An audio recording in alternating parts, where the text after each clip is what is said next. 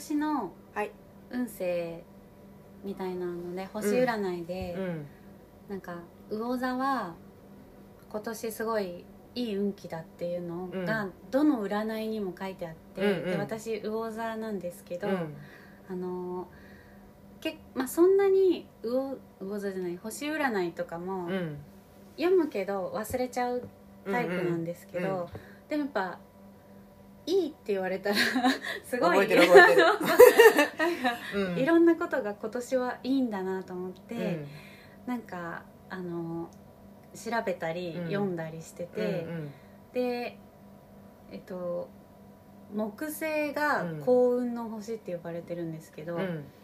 なんか木星今、うんうん。木星は魚座に入ってるっていおう言い方をするらしいのね星座でうんでそれってなんか12年ほ星星って星座12 12じゃないですか、うんうんその誕生日の星座って。うん。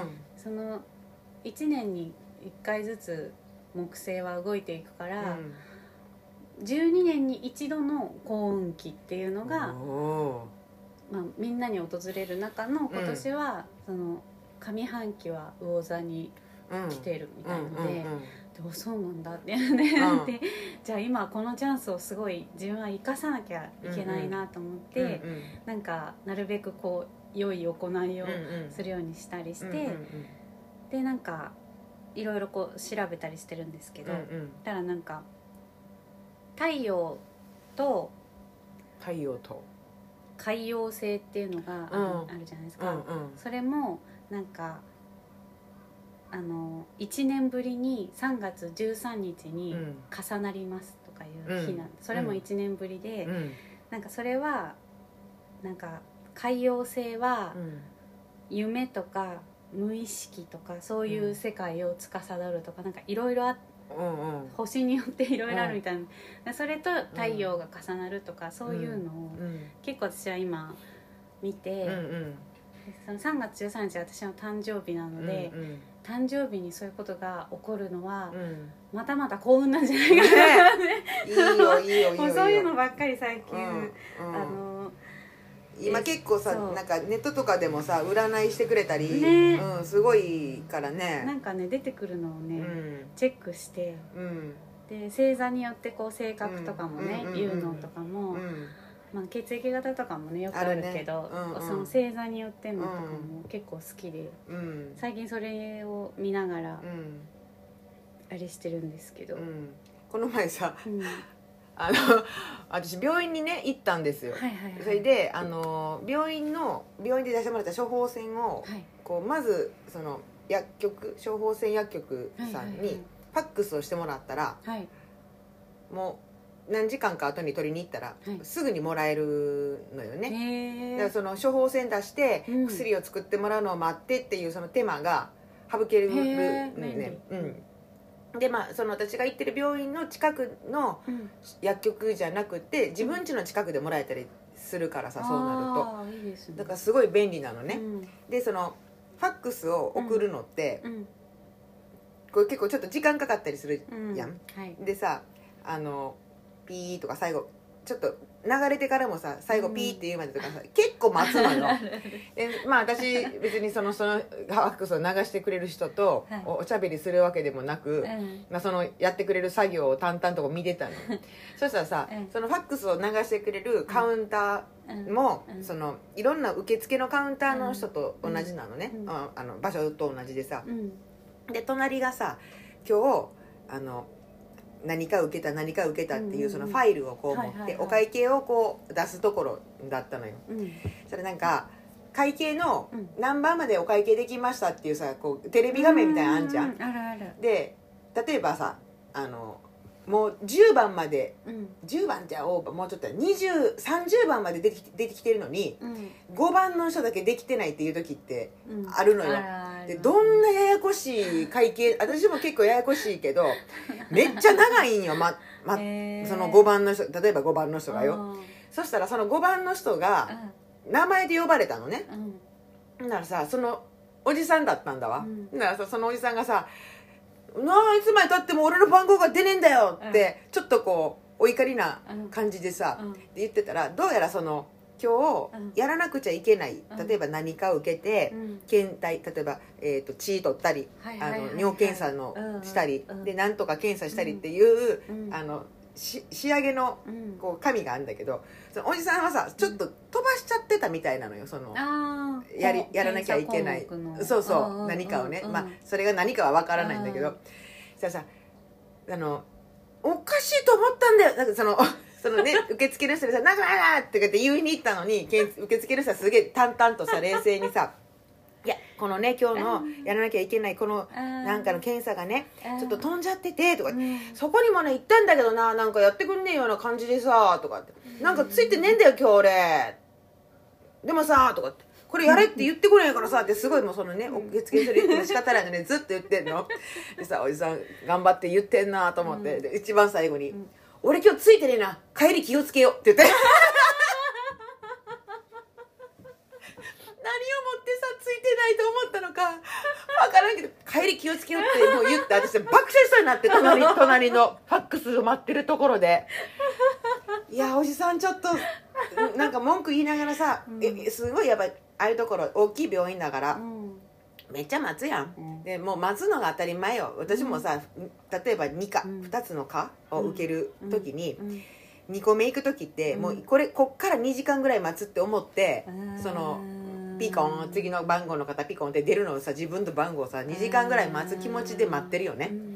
でさもう本当にイライラしてさうん「また何番なんか聞いてくれ!」とか言うような人もいるし、うん。なんかで何時に予約なのにとかってもうね、うん。受付の人に言っても仕方がない文句を言ってさ、うん。でそのうん大きい声になっちゃうからさ、うん。そこに待ってる人さ、うん。みんなに聞こえてさ、うん。みんな同じ気持ちなのにさう、ん。なんかもうそこは分かってあげてよってこうちょっとこう思ったりするじゃない。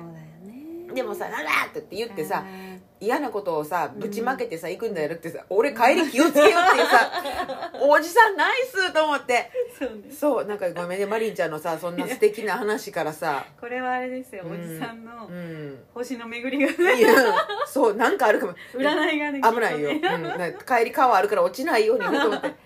もうおっちゃんめっちゃおもろいと思って。最下位だったのかもその日。そうだね。何坂わかんないけど。分かんないけどね。なんか朝朝の番組のさ あれ見てな、うん。そうかもよ。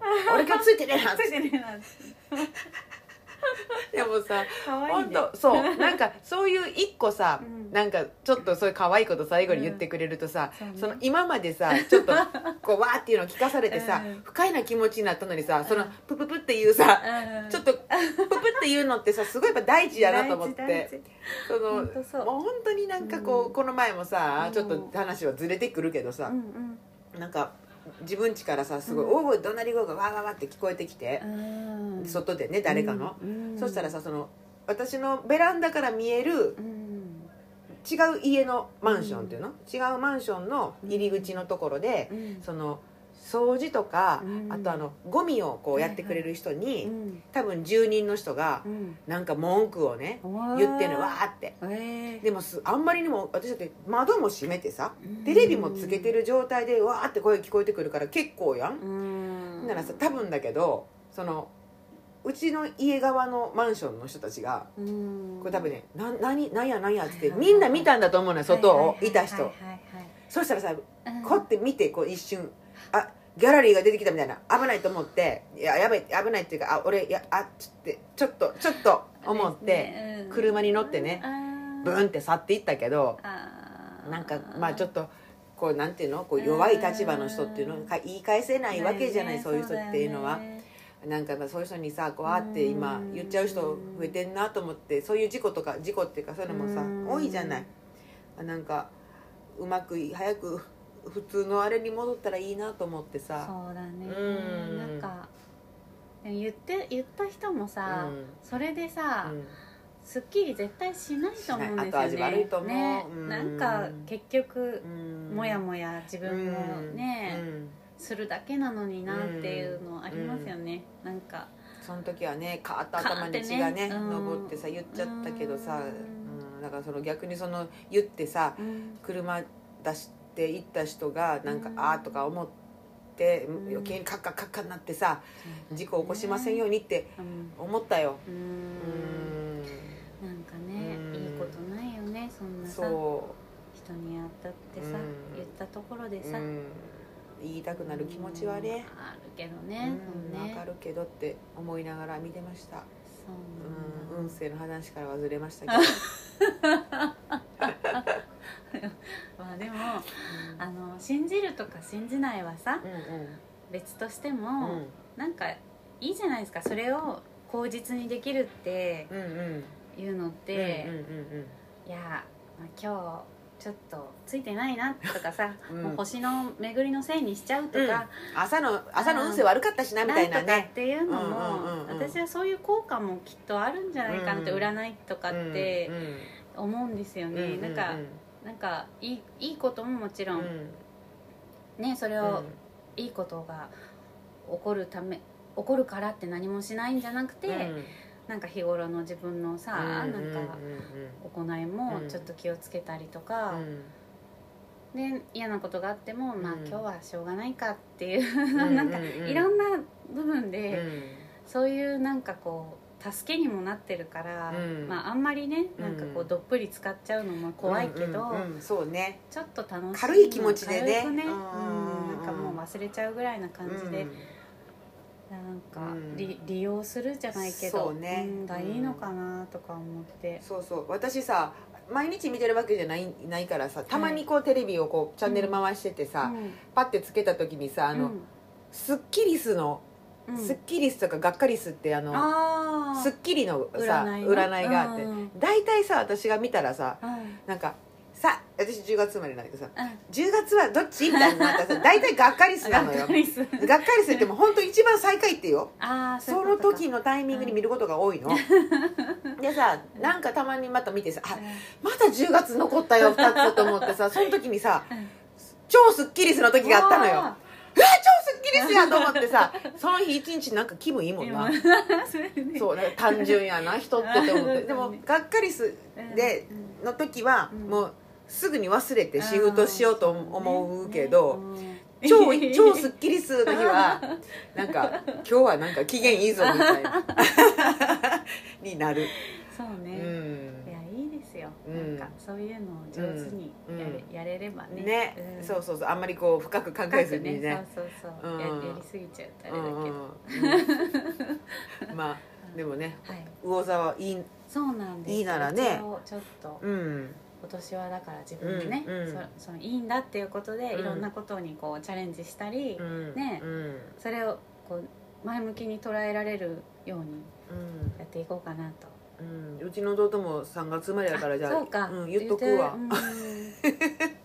今年うん。いろいろうん。いいよって、ね。今年 でもでも上半期だけ？そうあでも、うん。上半期でその後一回その木星うはん。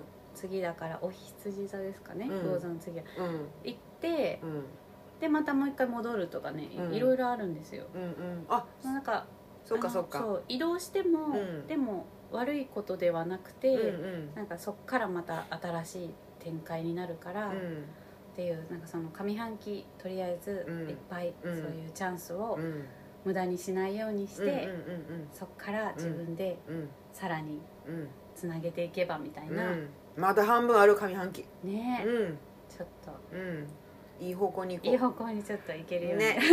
行きましょう。やっていきます。やっていきましょう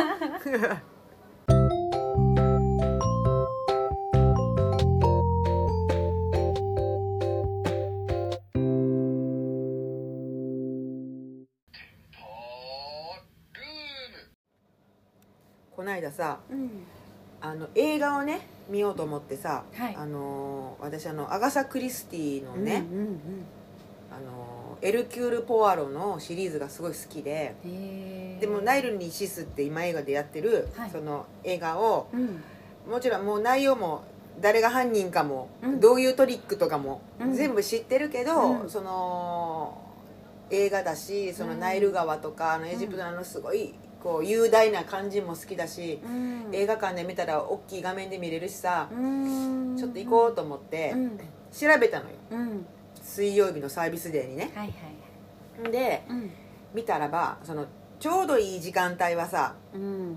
あのちょっとほら iMAX ってあのちょっとお高いところにでしかなくてあれ音がいいんだなんだっけ？うん。多分映像もんじゃないかな。で音もなんかビビビビってこううん。いい。やつあのうん。クイーンの時とかねあれで見たりとかもさしてでさあのまあ見に行ったわけですよ。うん。ででもあのもう早い時間か遅い時間しかなかったからもう早い時間に行こうと思ってあ8時50分スタートの。早っ。早いよね。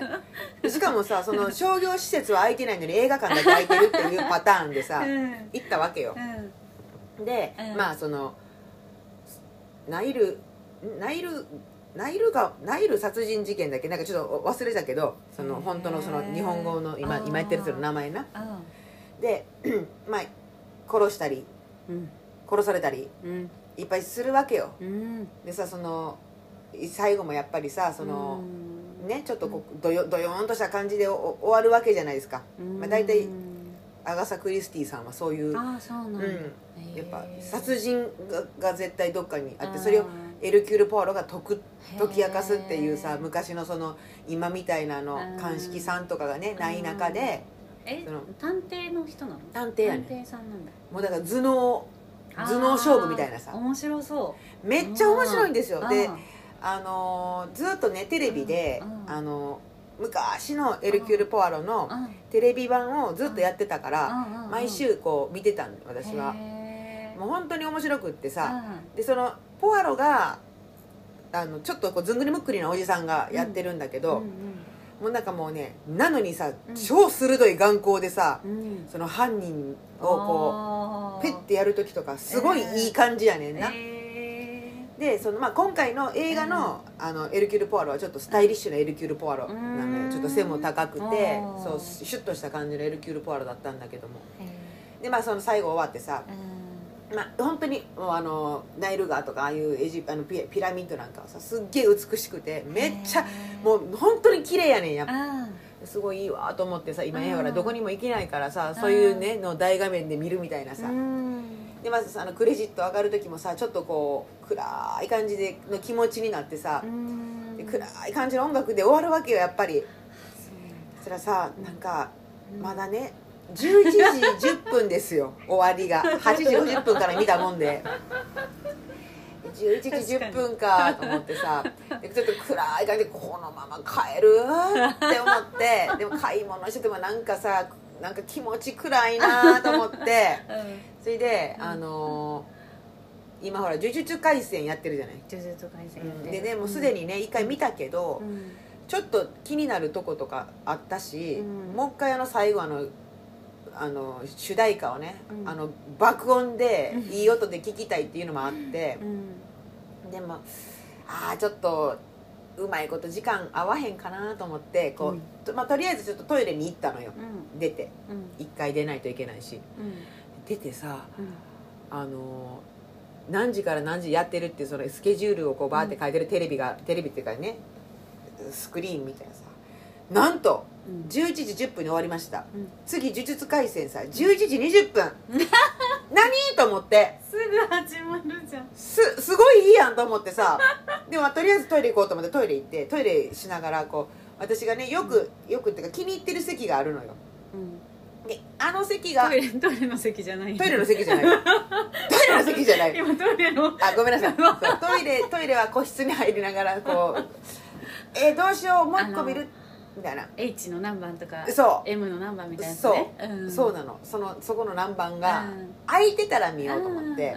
でうんとことことこと行ったんですよトイレ終わって。うん。空いててさ。へえポチッとポチッとしちゃってうわなんかさ映画日本ってすごい贅沢な感じじゃない、ねうん。でもほら今普段1900円でしょ？うん。それがやっぱまあ1200円で見られるっていうのは1900円の日だと多分ねそれはしてないと思うのよ2本立ては、うん。だってさ2400円なんてさ500円しか違わへんわけやん。1本見た金額と、だからさいや今日はこれ見て帰ろうと思って、でうん。気持ちもねちょっとこう高揚して帰ろうと思ってさ、うん。日本ねあの同じ席で、まあ同じ席っていうかまあそのうんお気に入りの席で見れ見れたしさうん。すげえよくて。でもさうん。やっぱ映画日本って意外と疲れるね。集中するし。で1本目はさ字幕じゃない？だから字幕読んだりしてるのもあってなんかただ座ってさ、うん。画面を見てるだけなのにうん。映画を見てるだけなのに、なんか終わって結構ぐったりするっていう、そうぐったりとか、うん、疲れたなってなって夜とかさなんかテレビ見ながらうとうとしちゃって、え映画日本って私 人生で多分3回目ぐらいやけど。ー、一一回でね一うん日でね、うん。なんかあこんなに疲れたっけかって思って、なんか集中もするし、うん。目も使うし、うん。そのね運動体的なさ、うんうん、あれはないけどそうそう。脳をすごい使ってんだろうね,、ね。目とね、うん。うん、なんかすごい疲れてさうん。でも贅沢な一日やなと思って。ね。よかったね。よかった。呪術廻戦はうん。すっきり終わるの？呪術廻戦はねまあすっきり、まあアガサ・クリスティのうん。感じよりはなそうそうそう。晴れやかに帰れる、早がり帰れるよ。もうそのあの乙骨くんのうん。有名な一言があるんだけど、もうそれを聞いてほわってなるみたいな になって最後にキングヌーをバッコンで聞いて、うん。はって帰ってくるみたいな。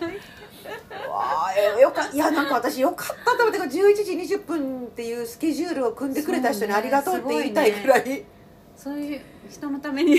そう。でね私朝ごはんを食べずに出出たのよ。あー11時10分に終わるからその後に何か食べようと思ってたけど、うんうんもうお腹さグーグー言っ集中ねて、うん。でもこのままはあかんなと思ってうん本当あの10分間でうん。ホットドッグ食べた。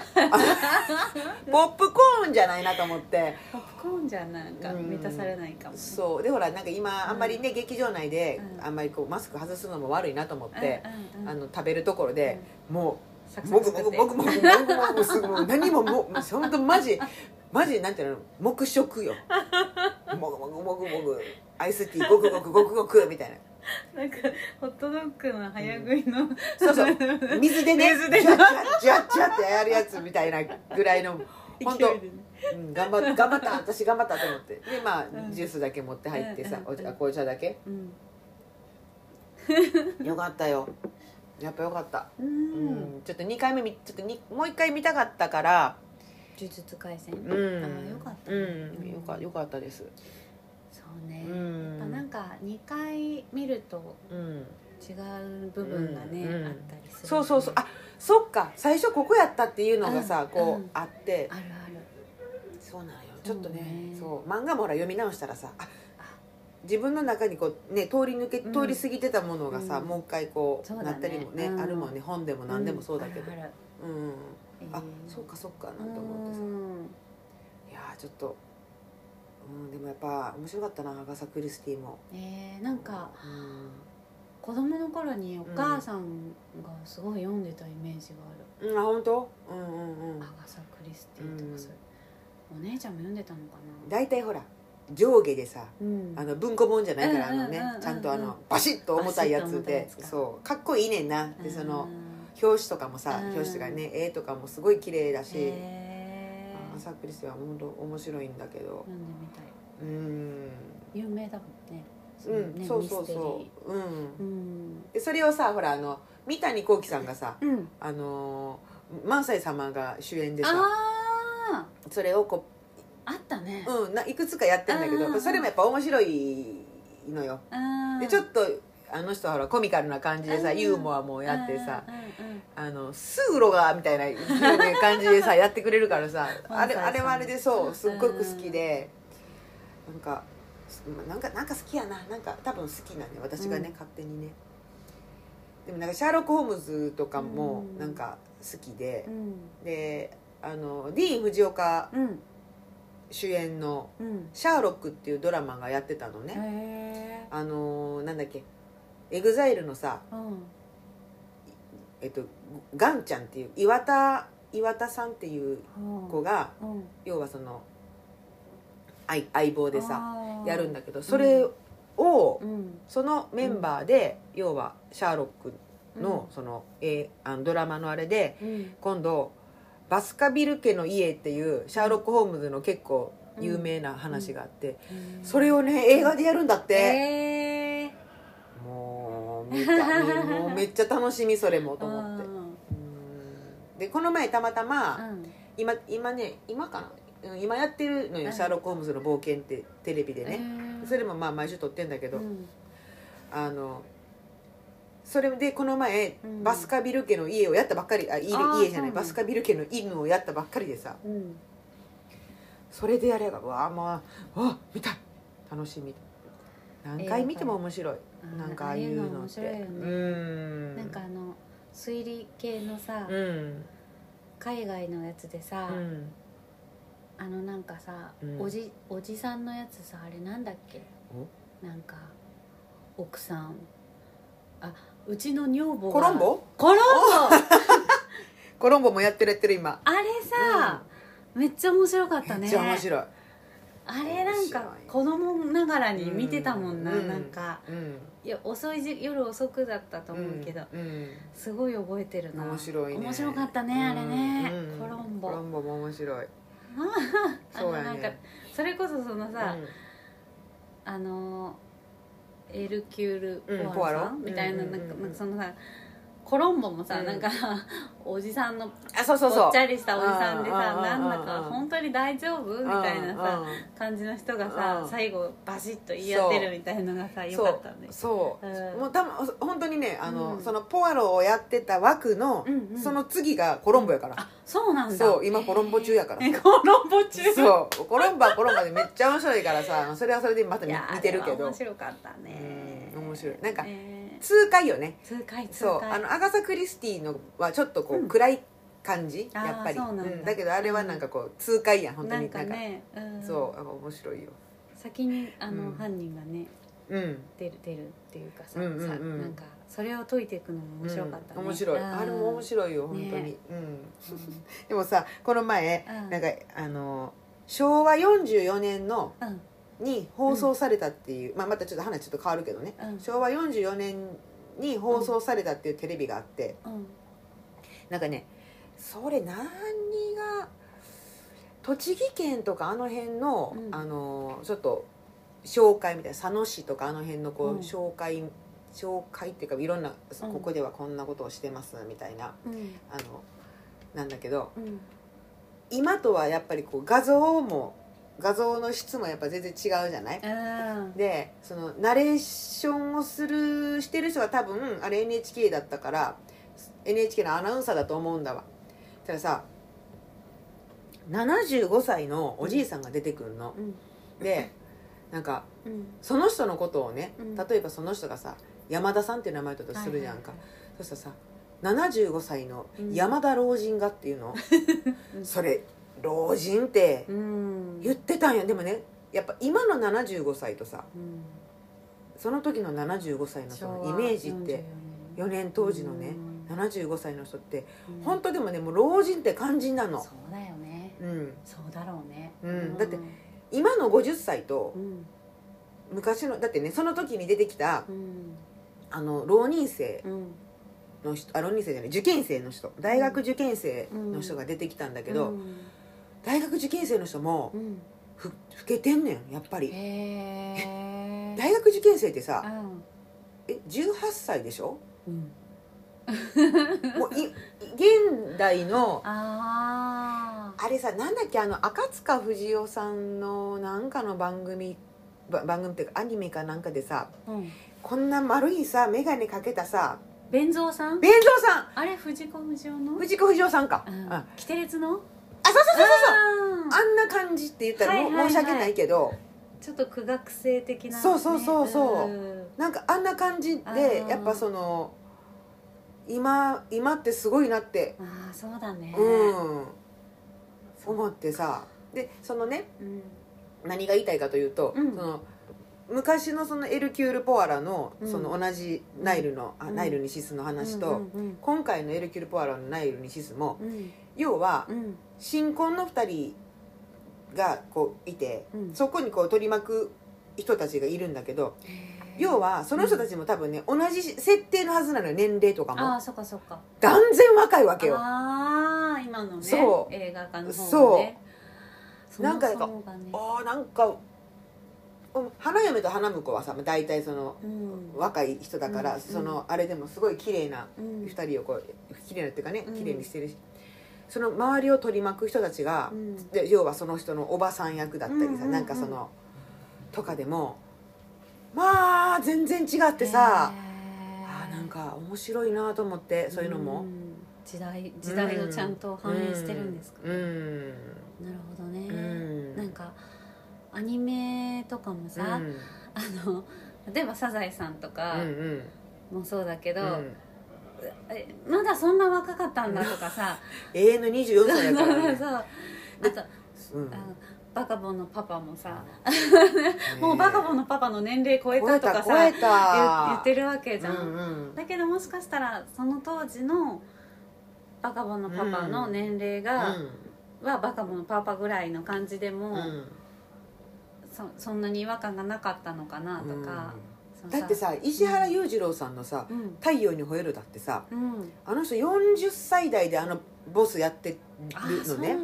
どんだけ貫禄あんねんっていう かっこよすぎるやろと思ってさ。うん。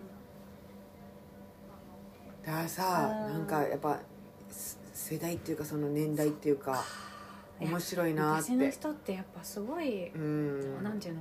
大人っぽかったって変だけどさ、うんうん。ね。そうそうそうそう。貫禄とかさ、そういうのあったんだね、うんきっとね、うん。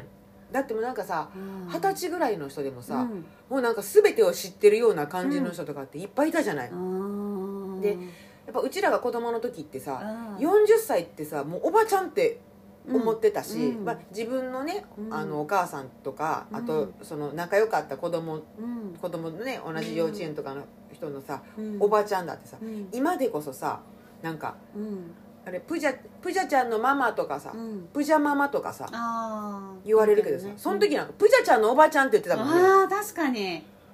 そのお母さんに向かって。あ「誰々ちゃんのおばちゃん」とかさ「誰々君のおばちゃん」とかおばちゃんって呼んでたやん。ー呼んでた。今ってママって呼ぶでしょ？あれはママって呼ばせてんのかしら？分からんけど。なんかおばちゃんって感じじゃないしね、うん。実際にね。そうなのよ、うん。みんなさ綺麗にしてあるじゃん、ねえ。やっぱそうなの。それをねなんか。面白いな、うん。すごいね、うん、面い白いよね。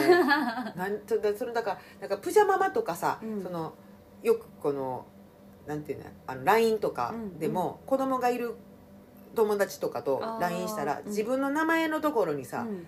例えば何？マリンマリンママってこうへ自分の名前、うん、私だったらプジャって書いてるところを、うん。マリンママみたいな感じで書いてる子とかもやっぱいてさやっぱそれってほらママ同士でやり取りするのがあるからなのかなとかさ。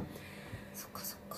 なんかじ それも時代なのか？あ今なんかさマリンちゃんのおばちゃんなんて呼んだらさおばちゃんじゃないとかって怒ってきて「ママって見なさい」とか 言わへんけど言わへんだろうけど。ん。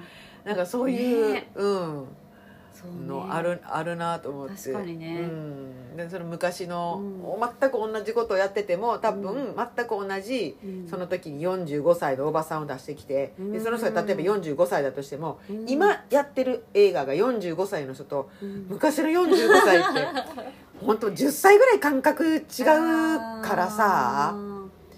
まあ、ちょっと多分昔に寄せてるからねその1910ああれは30年代を舞台にしてるのかな、うん。だからちょっと古いうん。のをうん。あれにしてるからもちろんほら鑑識とかもさ、指紋をやるあるあのトントントントンってやるのもないしさ、なんかああれなんだけども、そうななんかそのそういうのってこう比べられる今ってすごいなってやっぱ思うしさ、うんうんうん。そういうのでも時代を感じるよね、うん感じる、ん。うんだってほら相棒とかもすごい長くやってるじゃん。ああそうだね、うん、でなんかその昔のやつを再放送とかを見てたらさ、ううわーって思う時あるもんね、でもね鈴木杏樹は全然変わってなくて超可愛いな本当だよね。うん今も綺麗やしさ。うんうんううん。んとか思ったりとかそのデジタルリマスター版っていうのが今すごく出てるでしょ？出てるもんね。うんだからああいうが画像の技術とかうもん。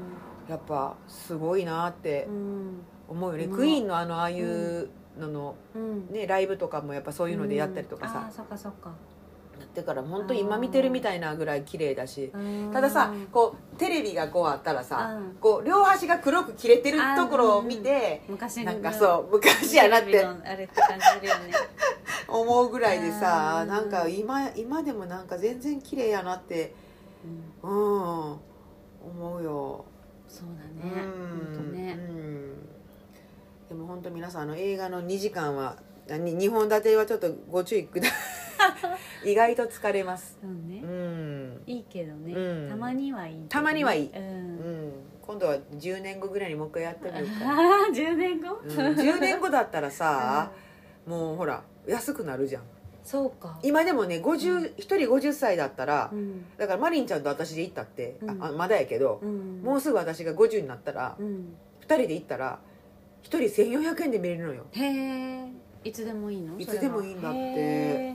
すごいね。そう。だからこの前ウエストサイドストーリーはさ、うん。兄貴と行ったからさ、うん。兄貴50歳超えてるからさ、うん。でもあれさなんかみなんかみなんか見せてくださいって言わへんのね。し身分証明書とか、そんな厳しくないんだ。うん、そうかうちらが50に見えたかっていう ことですわ、そっか。うん、調べるまでもなく。そうそうそう。あこの人たちそうねっていう、うん大丈夫ね。って それはそれでね。うん、と思いながら行って、うん。行った。でもよかった。映画は映画っていいものですね。あなんか。う さよなら。さよなら。さよなら。さよなら